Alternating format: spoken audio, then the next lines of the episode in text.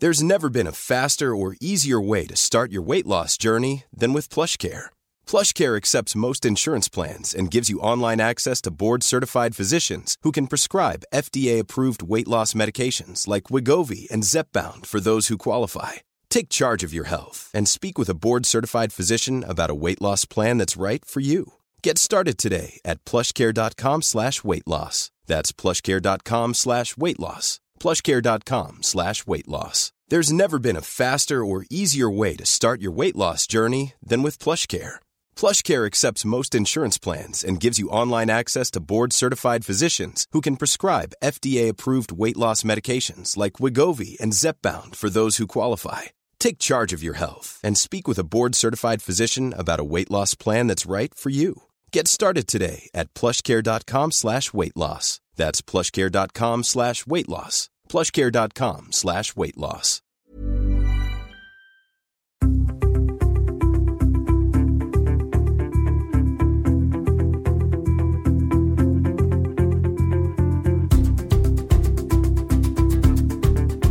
Hej Lotta! Hej Victoria! Och hej du som lyssnar och som vanligt varmt, varmt välkommen till ett nytt intressant avsnitt av Hälsosnack. Alltså det är ju ingen nyhet att socker inte gynnar vår hälsa. Tvärtom, socker är ju utan tvivel rent skadligt och bidrar till allt ifrån diabetes typ 2 till hjärt-kärlsjukdom, fettlever, demens och cancer. Ja, och samtidigt som fler och fler blir medvetna om riskerna med socker så blir det också svårare och svårare att undvika det. Socker smyger sig ju in mest överallt och det är en vanlig och faktiskt många gånger till och med dold ingrediens i alldeles för många livsmedelsprodukter. Ja, och sen så är det ju så här att socker sätter ju onekligen guldkant på tillvaron. Det kan vi ju inte förneka. Och våra gener är dessutom programmerade till att älska socker. Så det gör det ju inte lättare precis. Nej, det är verkligen inte lätt. Och därför är det viktigt med mer kunskap och att påminna sig om varför man ska sträva efter att minska på sockret i sin kost. Och i och med att vi firar den sockerfria dagen den 12 oktober så kör vi lite tema socker här i Hälsosnack och passar på att prata med några experter och profiler med kunskap och egna erfarenheter kring socker. Ja, och vi börjar med dagens gäst som är Eva Mörk, hälsoingenjören ni vet från avsnitt 142 och 144 där vi pratade om metabol hälsa. Nu så ska vi prata lite mer specifikt om socker och hur olika typer av socker påverkar kroppen. Eva har ju själv en lång hälsoresa bakom sig och vet hur det känns att kämpa mot sockersug och felaktiga kostråd innan hon fick kunskap om hur kroppen faktiskt fungerar och sen anpassade kosten efter sin egen biokemi. Ja, och Eva hon är initiativtagare till ett eh, online-event på Sockerfria dagen. Och hon berättar mer om den fantastiska uppställningen av föreläsare och intressanta ämnen som kommer gå av stapeln då. Så det vill du inte missa. Nej, absolut inte. Och missa inte heller att följa oss på Instagram, att hälsosnack med Lotta och Victoria. Men nu drar vi igång intervjun med Eva.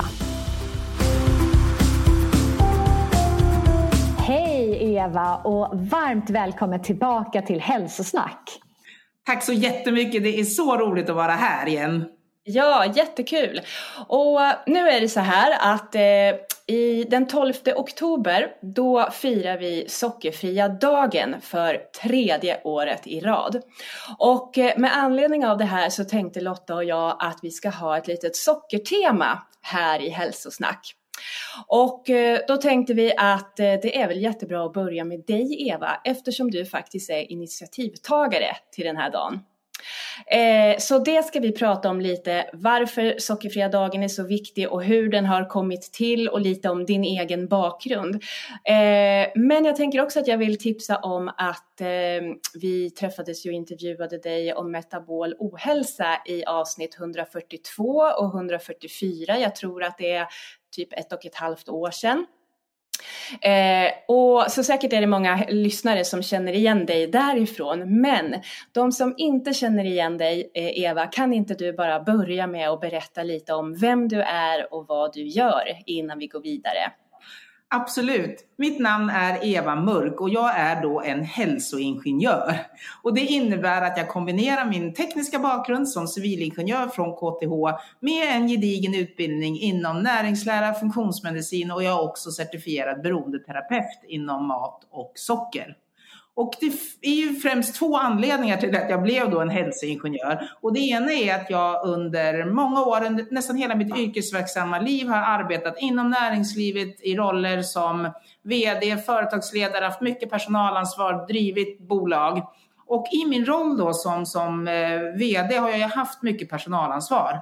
Och då har ju frågan hela tiden väckts. Vilket ansvar har man som arbetsgivare att föra folkhälsan liksom framåt och inte bakåt? Och hur får man sina medarbetare att topprestera utan att de slits ut? Den andra liksom anledningen till att jag blev en hälsoingenjör det är att jag själv har haft en ganska lång och krokig hälsoresa bakom mig. Och när man har haft det så, så blir man ju såklart väldigt, väldigt intresserad av hur, hur, hur man kan faktiskt optimera både sig själv och sen eh, eh, började jag läsa mer också om funktionsmedicin och blev väldigt, väldigt intresserad. Jag tror att, att funktionsmedicin passar väldigt bra ihop då med ingenjörstänket. För att ingenjörer gillar ju lite förenklat sätt att lösa problem. Men för att man ska kunna lösa problem på ett framgångsrikt sätt så behöver man ju förstå problemet innan man går på lösningen. Och det kan man tycka kanske är självklart i, i teknikvärlden där jag kommer ifrån, men i hälsobranschen så upptäckte jag att där vill många göra precis tvärtom. Där går man gärna på lösningen innan man har en aning om vad problemet är. Mm. Ja, så för fyra år sedan så bestämde jag mig för att, att helt byta bana i livet och nu driver jag, är jag med dels på FunMed, den funktionsmedicinska läkarkliniken och jag driver även utbildningsbolaget Elitista som är en onlineutbildningsföretag som vill ge dig hälsokunskap som förändrar din framtid. Mm, ja, men spännande. Det är så kul med dig Eva, för du har alltid många järn i elden kan man säga. Men jag, jag, är, jag har ju hört din hälsohistoria och den är ju, jag, jag tror många känner igen sig i den just det här med att ett hälsointresse ofta drivs av sin egen historia och den har ju varit lite upp och ner och hit och dit eh, tills du hittade rätt. Så berätta lite, hur kom det sig att du eh, ja, blev en hälsoingenjör till slut?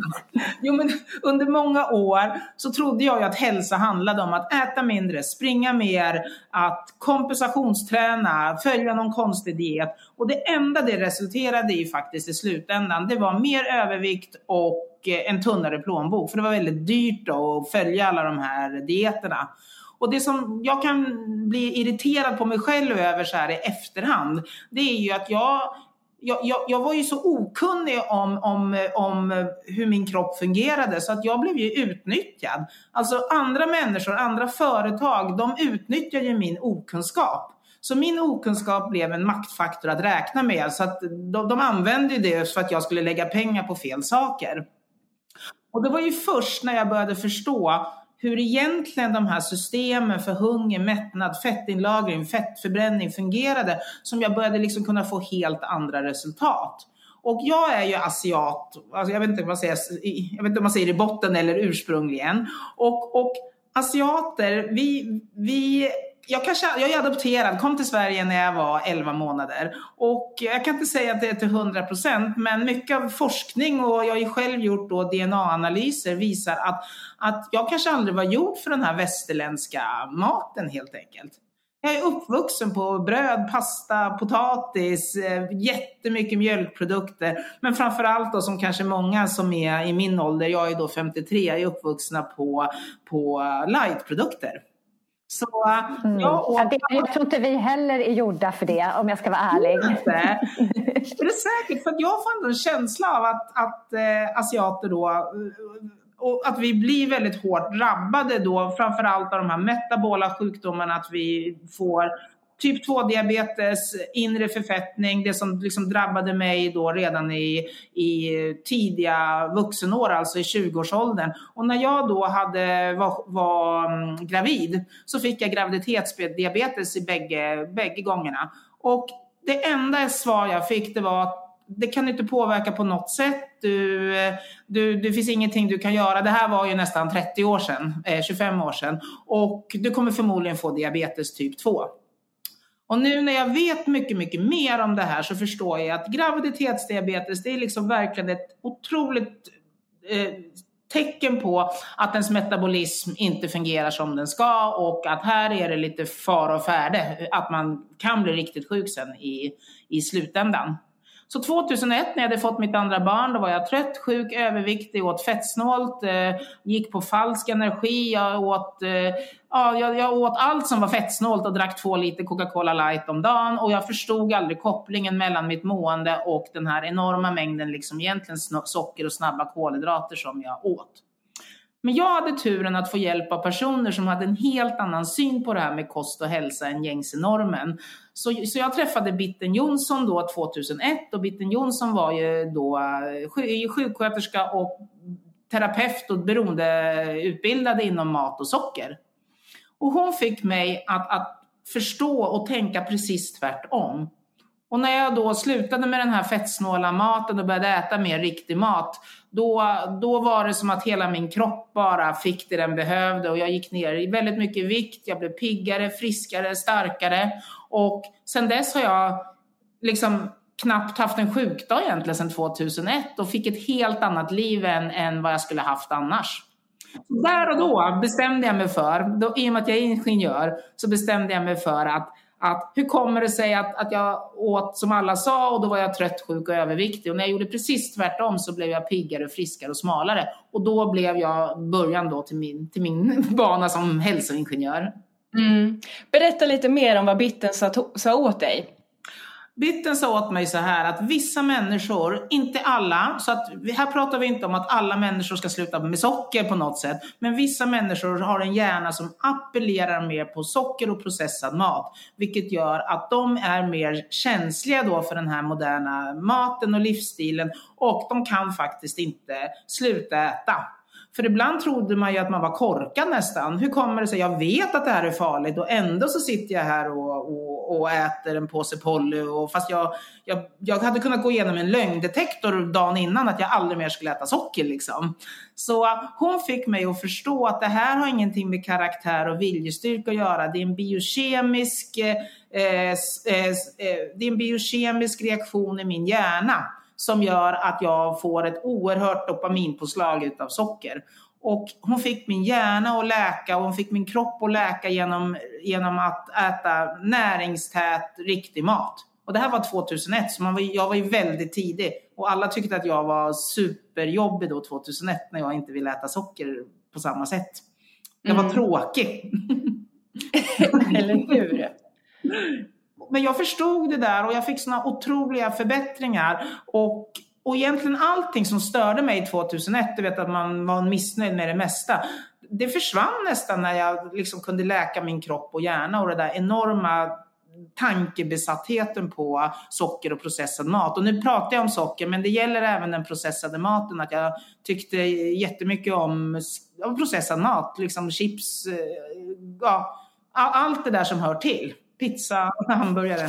Ja, och det blir ju socker. Alltså alla sådana typer av kolhydrater blir ju socker i kroppen. Så att det är inte konstigt att det driver på det här sockerberoendet. Mjölmat speciellt blir ju, är väldigt beroendeframkallande. Det vet jag Bitten också pratar om. Eftersom vi har intervjuat henne också tidigare. Men det är nästan värre. Min erfarenhet är att de som appellerar på mjölmat har nästan svårare att, eh, att komma ur eller läka än de som bara appellerar på, på socker. Mm. Mm. Och det finns ju så tillgängligt precis över överallt så att man blir ju suktad då hela tiden också. Ja, och jag tror att för mig handlade det väldigt mycket om att när jag väl förstod Alltså jag förstod aldrig förut vad, vad som hände i min kropp och jag förstod inte varför det var så farligt med, med just sockret.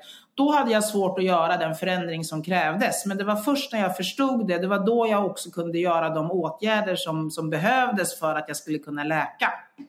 Och hur går det för dig idag Eva? Blir du fortfarande suktad eller eh, är du så på banan att nu eh, trillar du inte av?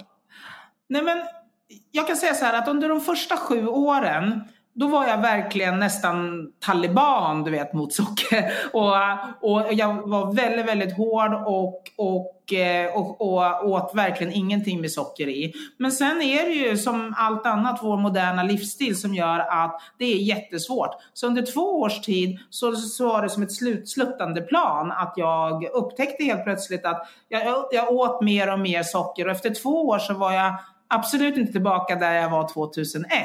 Men jag åt inte riktigt så som, som är optimalt för mig. Men det som är fint med det här med kunskap, det är att det är ungefär som att lära sig cykla. Det vill säga, har man en gång lärt sig det, då då kan man inte, om du inte kan cykla, då, då kan man ju trilla av cykeln hela tiden. Om du kan cykla så är det väldigt svårt att trilla av och vilja slå sig när man faktiskt kan cykla. Och, och med den kunskapen jag hade så njuter man inte på samma sätt av socker när man vet hur farligt det är. Faktiskt. Mm. Så, så, när man väl lär sig någonting då, då, jag kan aldrig mer få samma känsla av att sitta och äta Polly i soffan. För att jag vet liksom vad det gör med min kropp och min hjärna. Så efter några år där, där jag strulade du vet, fram och tillbaka så, så, så, fick jag hjälp igen. Och efter det så har jag hittat en väldigt, väldigt bra sätt för mig att, eh, att leva där jag har vissa vad jag kallar, jag har vissa regler som jag aldrig går över faktiskt. Och det gör jag bara inte. Men jag har en mycket vidare matplan än vad jag hade de första sju åren. För jag tror inte på i mitt fall, på det sättet som jag lever, att, eh, att det är någon slags eh, rätt eller fel eller nolltolerans. Men jag äter aldrig vissa saker. Ja, men jag tänkte, du pratar ju här om kunskap och eh, det är ju så att eh, socker är ju socker. Oavsett om det är tillsatt eller om det är naturligt så påverkar det vår kropp. Men det finns ju faktiskt skillnader också i socker. Det finns olika typer där vissa är vi mer anpassade att äta och andra inte så mycket. Så kan du inte berätta lite mer om just eh, kemin i sockret? Jo men visst är det så. Det här tog faktiskt lång tid för mig att verkligen förstå vidden och skillnaden mellan liksom socker och socker. För om vi var fettskrämda på 90-talet så kan jag säga att nu är vi ju extremt rädda då för kolhydrater. Och så drar vi kolhydrater över en kam och då blir det lite onyanserat. Man måste liksom göra en distinktion över det här. För de här enkla sockerarterna det är ju glukos, fruktos och galaktos. Och när man sätter ihop dem då kan man få mer komplicerade sockerarter. Om man sätter ihop två stycken glukosmolekyler efter varandra eh, till en disackarid, då blir det ju maltos. Maltos, det vet vi, det finns ju i öl. Sätter man ihop en glukos med en fruktos, då får man socker, vitt socker. Och sätter man ihop glukos med en galaktos, då får man laktos, det vill säga det som finns i det är mjölksockret. Mjölksocker, ja. Mm. ja. Och fruktos, eller om man skulle kunna börja med glukosen. Den är våra kroppar är alltså gjorda för att bränna glukos. Alla våra celler i vår kropp behöver ju liksom energi varje sekund livet ut. Så väger du 70 kilo, då har du i princip 70 kilo celler som faktiskt då kan bränna glukosen och vår hjärna är gjord för det. Och glukos finns det ju liksom i stärkelse, men stärkelse består ju bara av långa kedjor av glukos. Det som gör socker så otroligt speciellt, det är att socker består av en glukos och en fruktosmolekyl. Och fruktosen, den är inte, har inte vår kropp lika lätt att förbränna. Utan det organ som kan förbränna det absolut bäst, eller som, som, som kroppen tar hand om det, det är vår lever.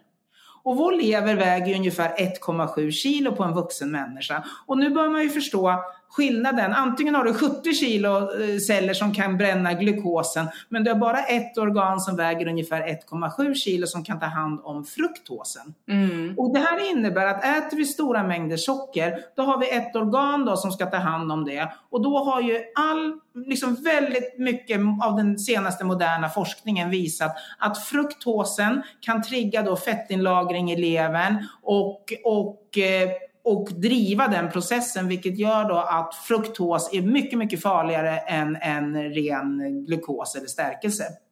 Mm. Och det är väl det här som gör att, att eh, förr då var det mest alkoholister som drabbades av fettlever.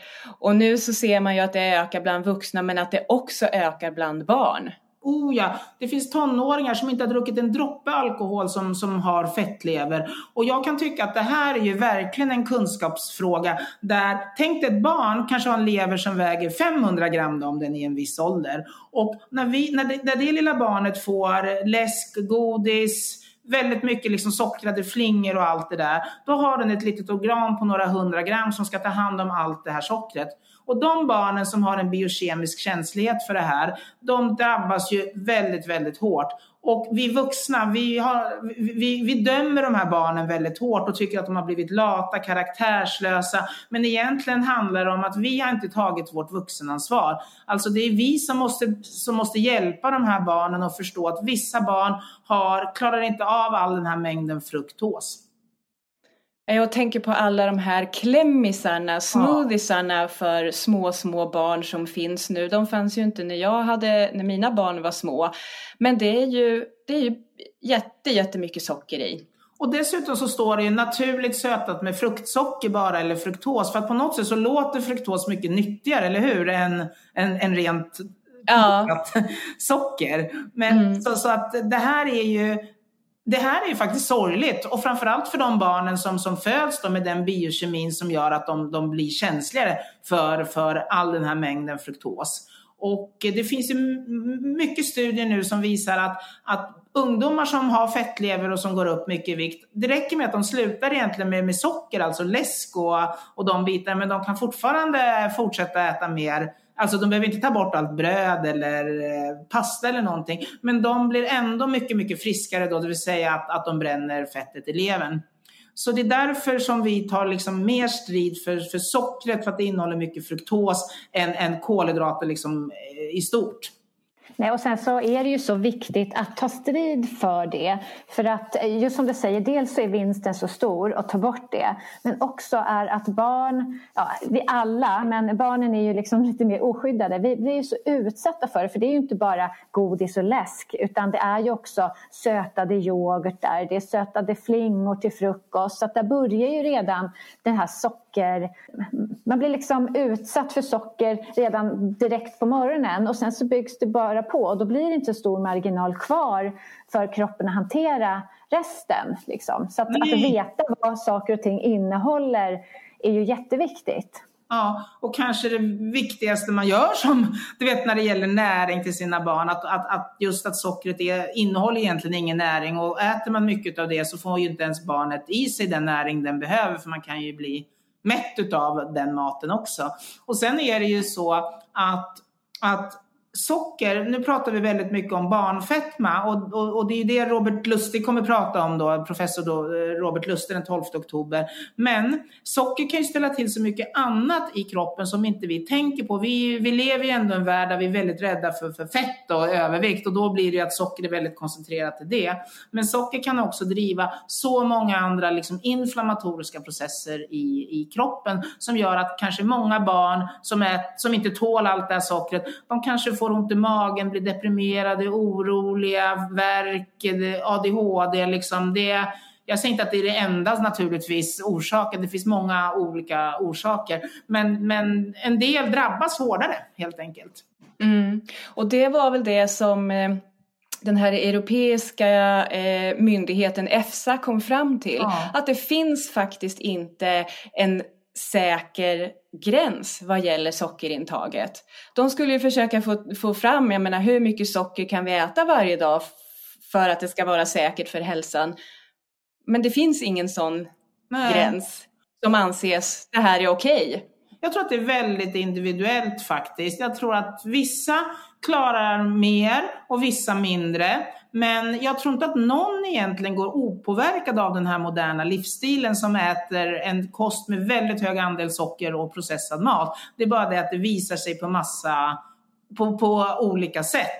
Däremot så kan man säga att har man ett barn där man ser att den börjar få tendens att gå upp i vikt och, och, och, att den appellerar väldigt mycket på det här sockret, då ska man inte liksom döma det barnet, utan då ska man tänka, ja men det här barnet har en känslig biokemi för det här och behöver äta sig mätt mer på riktig mat. Och det menar, nu har ju inte jag småbarn längre, men ni som kanske inte har det heller riktigt, men när man hade kalas för några år sedan, kommer ni ihåg att vissa barn blir ju väldigt exalterade och kan knappt göra någonting för de står och väntar på tårtan. Och andra barn fick man ju liksom komma och tvinga in oss, för de ville fort leka istället. Så att barn, många som har två, tre barn märker att, att det skiljer sig ganska mycket från barn till barn hur de appellerar på socker. Har ni den erfarenheten också? Ja men absolut och det, det, har varit ganska tydligt på några kalas som jag har reagerat på det. Och, eh, men men det, då är det ändå bra, jag vet ju vad det beror på. Det är biokemin i det barnet, det är ingenting som är fel med det barnet. Men det är alltid någon som står och väntar eller som inte kan lämna eh, snacksskålen för att gå och leka. Liksom. Utan, eh, och, ja, nej, men det, det är så det är och det är ganska sorgligt egentligen när kunskapen är så låg i samhället så man inte förstår det här. För de här barnen behöver ju extra hjälp och stöd helt enkelt. Och jag tror de barnen behöver, precis, de behöver verkligen vara mätta på något sätt på, på, på bra mat och liksom mer behov av det kanske än någon annan som, där hjärnan egentligen blir nöjd bara på två, tre bitar egentligen.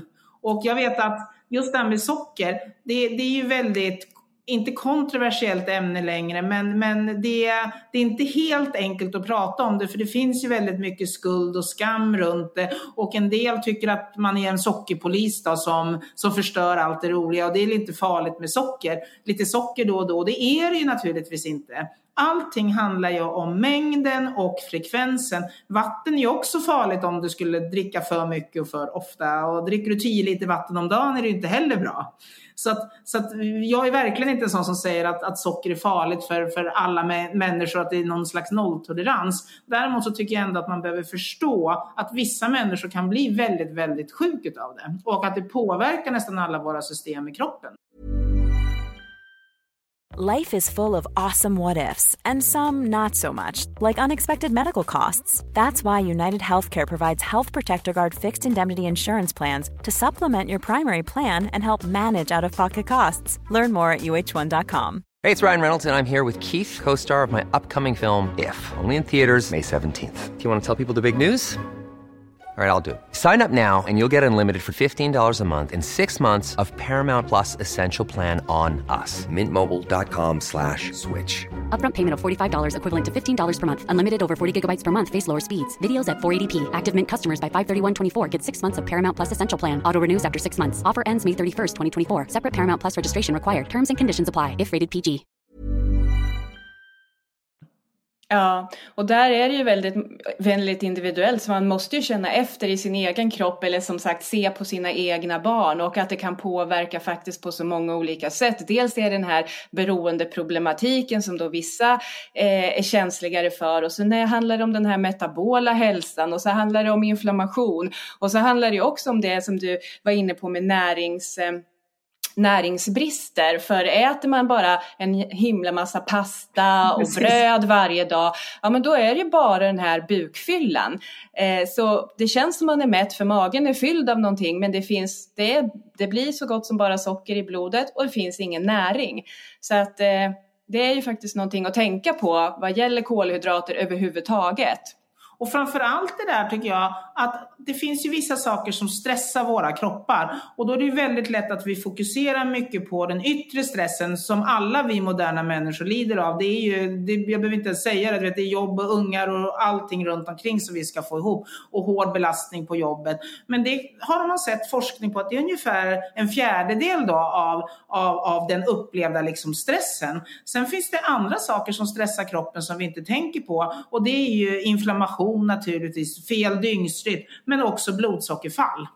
Kroppen vill inte ha blodsockerfall och då har det ingenting att göra huruvida man har fettlever eller inte. Utan vissa människor som får de här blodsockerfallen kan, det kan stressa kroppen, man kan må väldigt dåligt av det. Och då har man sämre förmåga att hantera den yttre upplevda stressen.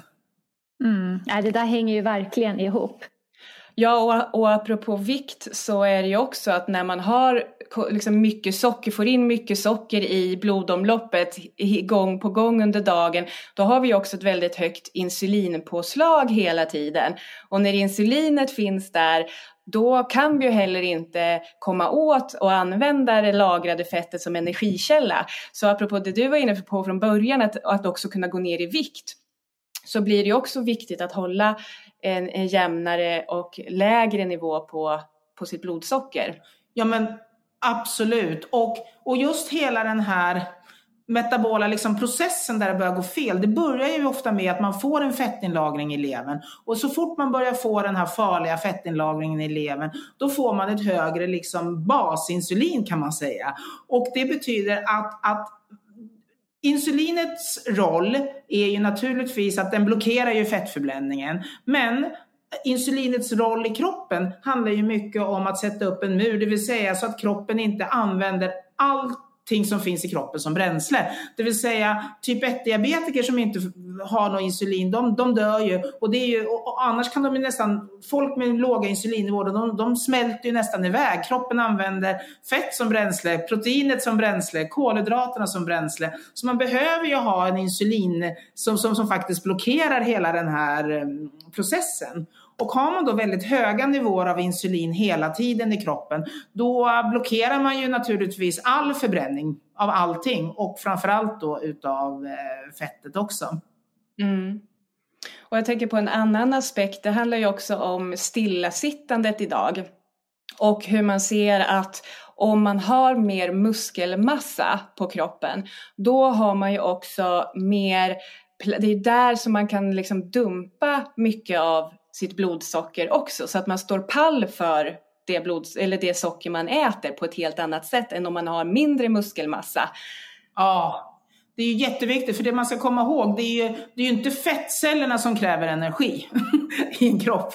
Nej, det är ju inte det utan det är den fettfria massan, det är ju de cellerna som kräver energi. Så att musklerna är ju fullkomligt avgörande att man har mycket muskler som faktiskt då kan förbränna den här glukosen. Och jag pratar ju väldigt mycket om metabol flexibilitet, att det är det, det, är liksom det man ska eftersträva, vilket betyder att kroppen ska kunna bränna både fett och den ska kunna bränna glukos. Problemet är att man uppnår inte metabol flexibilitet om levern är full av glukos, levern är full av fett, musklerna är helt överfulla av, av glykogen också. Då, då måste ju liksom glukosen förbrännas.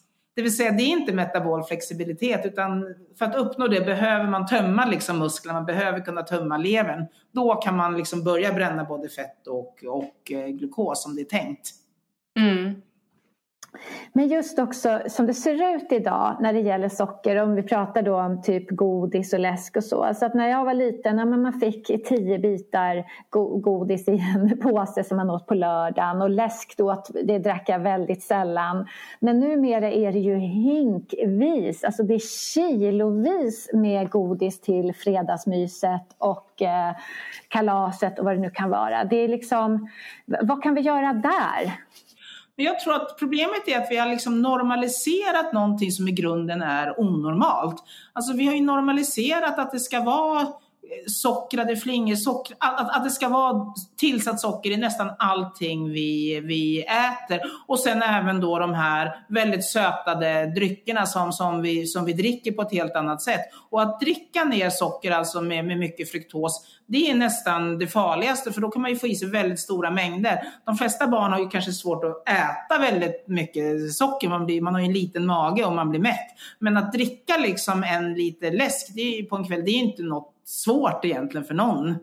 Och därför så tror jag att det är viktigt att, att verkligen medvetengöra det här problemet utan att döma eller på något sätt Eh, lägga pekpinnar utan så här är det ju. Vi är ju alla homo sapiens och vi lever under vissa förutsättningar och när vi utsätts för en toxisk miljö så är det lätt att vi blir sjuka. Det skulle ju även, jag vet inte, ni som har hundar, om, om, om man gjorde så att alla husdjur också bara fick äta jättemycket socker och, och processad mat, de skulle förmodligen också bli sjuka. Och man skulle inte döma dem för det utan det bara, det bara är så. Så jag tror kunskapen är otroligt viktig och att vi även då försöker med vår kunskap att vi ska bli en maktfaktor att räkna med. Ni kommer ihåg att jag sa i början att min okunskap var en maktfaktor. Att, att folk tjänade pengar på att jag var okunnig. Och, och, och min, liksom, min, min vision och det jag brinner för det är ju att det ska vara tvärtom. Att det är vår kunskap som ska bli en maktfaktor att räkna med. Och vi kan använda vår kunskap för vi har så mycket mer konsumentmakt än vad vi tror. Ja men eller hur, och det är då som den här kunsk kunskapen blir ju så himla viktig för att vi ska kunna ta kloka och medvetna beslut. Och då kan man ju ibland ta det här beslutet att ja men nu är det lördag, ja, nu, eller nu vill jag liksom unna mig eller nu ska vi fira ja. på något sätt. Men att det inte blir det här slentrianmässiga för att jag tänker går man in på sin närmaste matbutik Alltså vad är det för mat som till största majoritet står där på hyllorna? Det är ju faktiskt inte mat som hjälper oss att, att eh, eh, vara friska. Eh, så att jag tänker att det är väldigt, jag tror att det är väldigt vanligt att man tänker att ah, men det, det, hur farligt kan det vara? Den här maten som står på hyllorna där i butiken, den skulle inte stå där om det var farligt för mig. Och, och som du sa, så här, det, det, blir så otroligt normaliserat och vill man göra något åt det så blir man den här sockerpolisen ja. som bara ska ha det eh, tråkigt. Men det är där det verkligen är viktigt att man vet vad det handlar om och varför det är viktigt. Nej men eh, verkligen, att, att, att liksom jag tycker att debatten blir så onyanserad då att man ska sluta med allt socker eller att, eh, eller att man ska vräka i så att man inte får ha några sådana eh, restriktioner överhuvudtaget. Men jag tror det är viktigt att, att man, man verkligen förstår och att om vi som konsumenter vill ha mer riktig mat, då måste vi börja köpa och lägga våra pengar på riktig mat. För att vi kommer alltid få det vi köper, tror jag. Det är liksom någon slags grundregel att det vi vill ha, det vi köper kommer ju företagen vilja ge oss. Och här tycker jag, tror jag att vi tillsammans kan göra så otroligt mycket.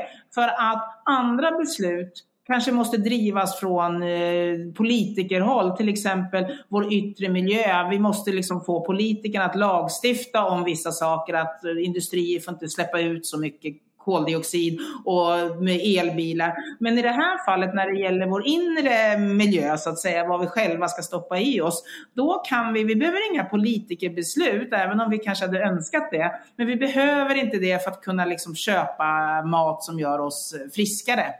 Och eh, hälsa behöver inte vara så krångligt. Man kan säga, många frågar ju mig, vad gjorde du egentligen där för 20 år sedan? Men alltså det enda jag gjorde egentligen, det var att jag började äta mat utan innehållsförteckning. Alltså gör man det, då har man tagit bort 80 procent egentligen av det som gör en sjuk. Sen de här sista 20, det är ingen som, man dör inte av att få i sig liksom det ena eller det andra ibland. Men, men om man försöker liksom bara äta ren mat, om man, krångligare än så är det inte.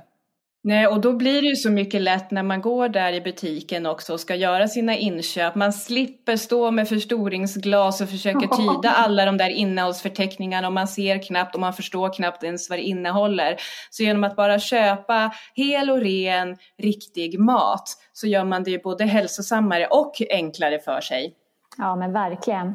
Man ska inte behöva vara biokemist faktiskt för att tolka en innehållsförteckning. Och tittar man på liksom en en fabriksgjord tårta så kan ju den innehålla 48 ingredienser. Då, då tror jag att då är det i alla fall bättre att försöka hitta bagerier och stödja företag som, som, som värnar om oss och ändå baka på riktigt eh, smör och ägg och, och grädde. Då tror jag att det är mm. mycket, mycket bättre än, än att få i sig då 48 ingredienser som man aldrig hört talas om knappt. Ja, men eller hur? Och mycket av det där är ju gjort just för att det ska kunna hålla länge på hyllan. Inte så mycket egentligen för eh, att det ska smaka gott eller vara bra. Men jag tänkte så här, kan vi inte prata lite om den här sockerfria dagen också? Jo, det är ju jätte, jättekul att vi kör den här för tredje året i rad. Och första gången vi körde det, då hade vi ju ett live-event på, på Hotell Bial. Och det, var, det är ju jag och Babben Larsson och Bitten Jonsson som är initiativtagare till det. Och då firade vi egentligen att Bitten Jonsson har, att hon hållit på i 25 år och, och första gången hon nämnde ordet sockerberoende, då, då höll ju folk på att sätta kaffet i halsen för 25 år sedan. Men nu har ju hon hjälpt tusentals, tusentals personer som mejlar henne, ringer henne och berättar att ja, vad ska jag göra? Vad är det för fel på mig? Jag kan inte sluta äta socker och processad mat. Och och det här ville vi liksom uppmärksamma då för tre år sedan, att, att hon har verkligen drivit den här frågan trots den motståndet hon har och har fått. Mm, fantastiskt jobb. Ja, hon har gjort ett fantastiskt jobb. Och eh, jag och Babben ville verkligen uppmärksamma det. Och det var en sån här magisk kväll. Och alla vi sa, ja men det här måste bli vår dag. Någon dag måste vi, det finns kladdkakans dag, det finns eh, kanelbullens dag, våffeldagar. Varför kan inte vi få ha en dag där vi faktiskt då är sockerfria och försöker eh, visa att, att det, är, det är inte farligt att ha en sockerfri dag. Och faktiskt också att så lätt är det inte att vara sockerfri som man skulle kunna tro heller då, om man inte är jätteintresserad av det här. För att det finns nästan dolt socker i allting. Ja, jag tänker vad ska Pressbyrån ha för kampanj på sockerfria dagen? Har de någonting ens i sitt sortiment? Nej. Jag tänker på, på kanelbullens dag, ja. det, är så, det är så mycket stora kampanjer ja. och Ja, då har du rätt i, men de kanske kunde sälja ägg då eller någonting. Eller hur, det vore nötter. något. Nötter och ägg. Ja, nötter och ägg. Eller extra liksom pris. Avokado på bitar. Det är egentligen inte liksom skinka, ja men det finns ändå rätt mycket. Små ostkuber kanske eller någonting. Ja men apropå det här så skulle det verkligen, alltså tänk om de kunde lägga manken till lite grann och se till att det i sitt sortiment fanns någonting för de som faktiskt inte bara vill ha socker on the go. Men vilken bra idé. Vi kanske skulle, är det någon som lyssnar här? Känner någon? Som känner någon på Pressbyrån eller 7-Eleven. Så, så skulle det vara fantastiskt om, om man kunde få lite kokta ägg den dagen istället som mellanmål. Eller hur? Ja. ja, det är jättebra. Men du, berätta mer. Vad händer den 12 oktober? Det är fantastiskt. För att Första året så träffades vi ju live. Förra året var vi tvungna att köra det helt digitalt på grund av covid. I år så gör vi både och. Men, men det, är en, det är gjort för en digital sändning. Vi finns på Epicenter i Stockholm och där har vi hyrt en studio och vi har bjudit in några av världens absolut, absolut mest ledande auktoriteter. Och till exempel så, så har vi med oss professor Robert Lustig på länk då från USA. Och han är han är ju nästan lite ikonstatus hos oss som, som är i den här världen. Men han mm. är ju professor, barnläkare och han har verkligen tagit strid då för, mot livsmedelsindustrin, processade maten och visat att barnen far illa, de blir, de blir feta utav den söta processade maten. Han vurmar väldigt mycket för ungdom, barn och ungdomar och hur de ska kunna bli friskare. Vi har eh, Ann Fernholm som, som ska prata om matens mörka materia. Det är ett väldigt spännande ämne. Babben Larsson är moderator. Vi har Dr. Peter Martin som ska prata om hur socker kan ställa till det på andra sätt än ren fettlever. Och vi har Dr. Asem Malhotra som kommer komma live, liksom på plats på Epicenter. Och ja, det är fantastiskt. Vi har Bitten Jonsson som kommer berätta mer om vad som händer på, på sockerberoende Eh, bitarna internationellt. Och vi kommer även ha då eh, 40 platser som vi kan, eh, om man anmäler sig så kommer, och, och skickar ett mejl till info.elitista.se så kan vi då lotta ut ett antal platser där ni kan vara på plats, mingla med oss, träffa oss. Det finns många Mm. samarbetspartner också som är med i det här som tycker det är viktigt att stödja den här dagen. Kostdoktorn är ju ett av dem. FunMed stöder det, Diversify stöder det. Eh, när man anmäler sig så får man ju också tillgång till att, att läsa mer och få mer information och goodiebag. Så det här är en fantastisk dag. Och det viktigaste också, det är att vi kommer, alla som anmäler sig kommer få tillgång till någonting som heter Sockerchecken. Och Sockersäcken är en app som har tagits fram eh, av, av Pigge Werkelin och Mattias Andersson. Och där kan ni alltså gå ut och scanna alla livsmedel i en butik med streckkod och se hur mycket dolt socker det innehåller. Det är wow. fantastiskt. Ja. Coolt. Det är ett jättebra verktyg. Och vill man göra skillnad, vill man visa att, att min röst, jag, jag kan påverka det här, jag vill lära mig mer om det här, så ska man Häng med den 12 oktober. Hela överskottet eh, går till kostfonden faktiskt. För att vi tycker det är så viktigt att stödja oberoende forskning. Så vill man göra en insats, vill man verkligen lägga sin konsumentmakt på rätt saker, så, så följ med oss den här dagen. För att det här är unikt. Det är enda landet i världen som har en sockerfri dag. Och vi vet det är att, sant? Ja, och vi vet att några i England försöker införa även officiell sockerfri dag i England. Så målet är ju att, tänk om vi skulle kunna samla då en värld under en dag att visa att vi vill ha riktig mat. Mm, ja, men ah, det vore ju drömmen. Fantastiskt. Men berätta lite om Kostfonden. Vad är det som de gör annorlunda än andra Men Kostfonden fonder? är ju en oberoende liksom, en stiftelse som grundades av Ann Fernholm. Och, och det, det, det de gör som är liksom så, för det första är de ju oberoende, de är inte betalade av någon eh, som, eh, som vill att de ska komma fram till en viss sak. Och sen har de ett väldigt gediget vetenskapligt råd och de sponsrar alltså studier som är vetenskapligt uppbyggda och inte, som det är väldigt hög kvalitet på som faktiskt då skulle kunna passera genom SBU som är, är statens organ då för att godkänna sådana här kostråd. Och när, och när det här då, när, när det blir studier som är publicerade som är väldigt hög kvalitet, då kan man ju använda dem också sen. Ja, för att de forskar, de, de stöder forskning som handlar om kost. Ja, till exempel nu som är oberoende. Så till exempel nu så är de ju med och stödjer en av världens största studier inom typ 2-diabetes till exempel. Som är då oberoende. Där de testar olika koster och liksom lägger ingen värdering i att, att de måste komma fram till en viss sak.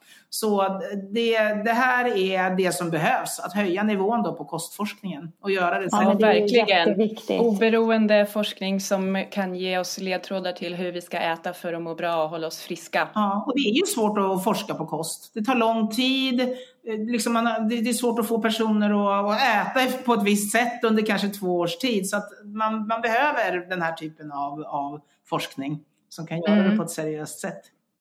Absolut. Men berätta lite mer Eva, hur gör man då om man känner att eh, det här eventet vill jag absolut vara med på? Ja, Var kan man anmäla sig? Då går man in på www.elletista.se och sen anmäler man sig till eventet. Och eh, då, då, om man inte är medlem där innan så skapar man ett konto. Och det här är för att vi har lagt upp det på det här sättet. För att det här, ni kommer få information löpande de dagarna innan. Och det finns en chattgrupp, möjlighet att ställa frågor. Och, och, och det är mycket saker som kommer hända sen i den här gruppen till alla som har anmält sig. Ah, spännande. Och det kostar 499 kronor då och eh, överskottet går till kostfonden. Mm, äh, men så spännande och fantastisk eh, uppställning av eh, talare tycker vi. Och vi ska ju försöka ta chansen nu och intervjua dem också, så många vi hinner med här i podden. Så att ni får lite smakprov kanske på vad som komma skall. Ja, det, det tror jag kommer vara. Jag, jag ser själv fram emot vissa av de här föredragen för jag tycker att det ska bli så kul att lära mig mer om det. Och vi, jag tror bara vi är i början av vår kunskapsresa. Jag menar, vi vet ju verkligen inte allt än, utan det jag tycker det är kul med den här dagen, det är också att, att det här är ny, senaste liksom forskning, vad folk har upptäckt, läkare som är med och verkligen ser att det här behöver vi lära oss mer om. Mm.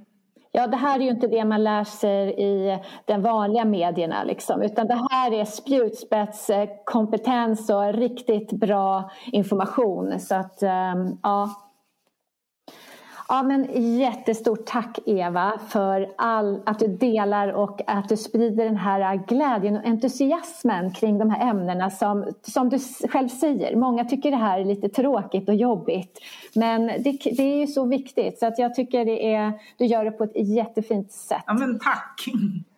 Men vi har ju två frågor som vi ställer till alla våra gäster. Och jag vet att du har svarat på dem tidigare men jag har ingen aning om. Jag har totalt glömt bort vad du svarade och det kan ju ha ändrat sig. Så vi tar dem igen. Har du någon daglig rutin som du gör för att må bra som du skulle vilja dela med dig av? Det kan nog ändras för jag har blivit helt hooked på att duscha kallt eller vinterbada faktiskt. Och det, det, finns ju ett visst motstånd mot det naturligtvis från början. Men jag började med att duscha lite, lite kallt. Och sen när jag upptäckte hur bra jag mådde av det, så nu oavsett liksom väder och vind så försöker jag, får jag tillgång till vatten så hoppar jag i vattnet eh, året runt. Och har jag inte det så duschar jag två minuter iskallt varje morgon. Och det är en invändningsperiod, jag vet inte om ni gör det också, men jag tycker ja, att det är helt varje morgon. Visst är det? Ja, det är fantastiskt. Och jag har ju en utedusch som jag går ut och duschar i. Ja, så då får man tassa lite på gröngräset och sen så är man liksom utomhus. Så det är ju lite second best till att ha eh, sjö eller hav. Men du, börjar du med varmt och sen tar du kallt eller börjar du direkt med kallt? Finns inget varmt. Det är bara kallvatten i uteduschen. så temperaturen blir som luften är.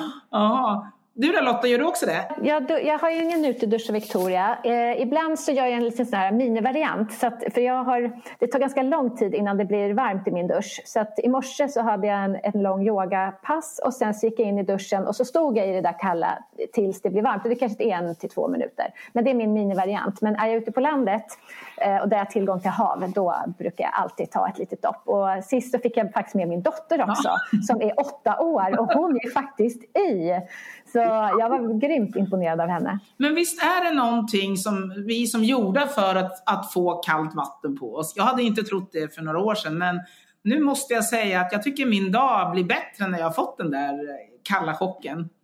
Eller hur? Det är som kickstart ja. och nu känner jag ju att jag är beroende ja. av den där duschen. Så att ibland så blir jag ju tvungen att duscha inomhus eftersom jag behöver tvätta håret och, och sådär. Och det gör jag inte där i kall, kallduschen. Men eh, det, de dagarna är inte riktigt lika härliga som de som jag får börja i, i utomhus i kalldusch. Nej. Så det kan vara ett tips, att, och det kan man ju alla göra. Börja försiktigt då efter varma duschen att sätta på 10 sekunder eller någonting och så vänjer sig kroppen vid det. Mm. Ja, superhärligt. Och sen då Eva, om man bara kan eller får göra en sak för sin hälsa, vad tycker du att man ska göra då? Då skulle jag faktiskt säga att eh, dra ner på sockret. Försök att ät mat utan innehållsförteckning som inte innehåller så mycket tillsatt dolt socker. Det är, då kommer du få eh, otroliga hälsoförbättringar nästan direkt. Mm. Japp. Ja, jättebra. Stort tack för att du kom hit till Hälsosnack. Om man vill veta mer om dig, om sockerfria dagen eller annat, vart hittar man det då? Då är det bara att gå in på www.elletista.se. Där finns all information. Där kan ni kontakta mig och ställa frågor eller om ni har några funderingar. Så jag hoppas verkligen att vi ses den 12 oktober. Det gör Absolut. vi. Tack! Tack för idag, Eva.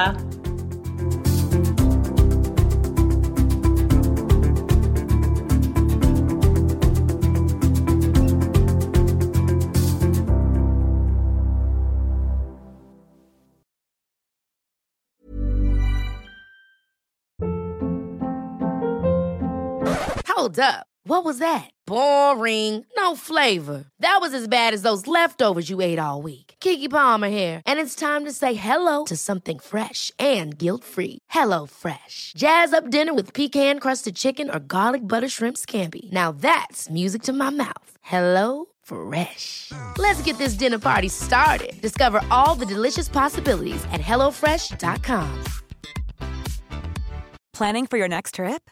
Elevate your travel style with Quince. Quince has all the jet setting essentials you'll want for your next getaway, like European linen, premium luggage options, buttery soft Italian leather bags, and so much more. And is all priced at 50 to 80% less than similar brands.